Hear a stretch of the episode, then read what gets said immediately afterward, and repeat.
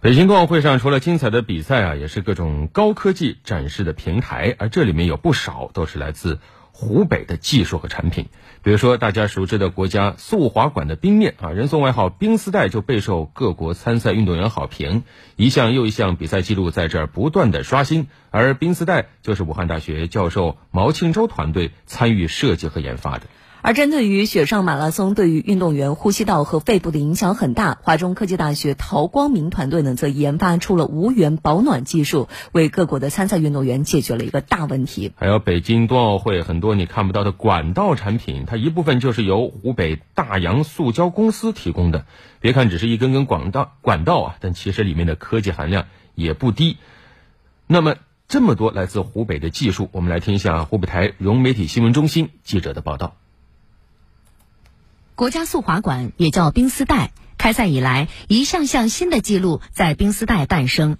作为北京冬奥会唯一一个新建的冰上竞赛馆，为了给运动员最好的滑行体验，冰丝带冰场是一整块大冰面，面积达一点二万平方米，相当于二十九个标准篮球场那么大。而要想确保四百米冰道温差不超过零点五摄氏度，冰的厚度控制在二点五厘米左右，冰面下的制冷冰管铺设是关键。它的铺设过程中要有相当高的这样的均匀度和一致性，确保它能够达到呃这个设计中要求的整体高程正负五个毫米啊平行度小优于千分之一的这样一个目标。为了达到设计目标，去年秋季，毛庆洲教授团队利用高精度三维激光技术，对国家速滑馆制冰排管安装现场进行了全面测量。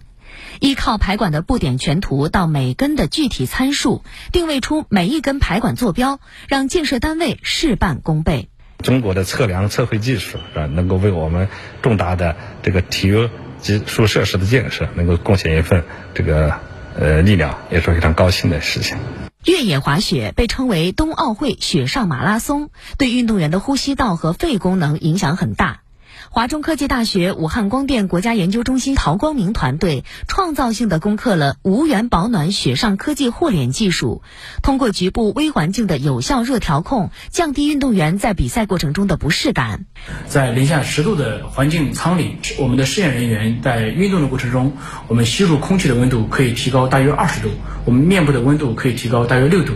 那个通过我们在保证运动员有充足氧气摄入的前提之下。把温度得到有效的提升，在保护我们运动员。目前，陶光明教授团队已经为国家越野滑雪队送去了八批护脸装备，为运动员提供必要的无源保暖防护。本届冬奥会上，首钢滑雪大跳台备受关注。由于大跳台对供水管网系统的可靠性和绿色环保要求更高更严，所使用的建筑材料都是从全球挑选。位于随州的湖北大洋塑胶公司生产的钢塑复合压力管道，凭借采用食品级优质原材料，得到了奥运场馆设计师的青睐。不仅如此，北京冬奥会组委会办公楼、云顶滑雪场、五一剧场、制粉车间等五个场馆都用上了企业生产的系统。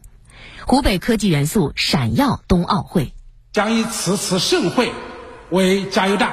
加大科技投入，加强科技研发。我们应该像我们的运动健儿一样，争做行业的领跑者，细分领域的冠军。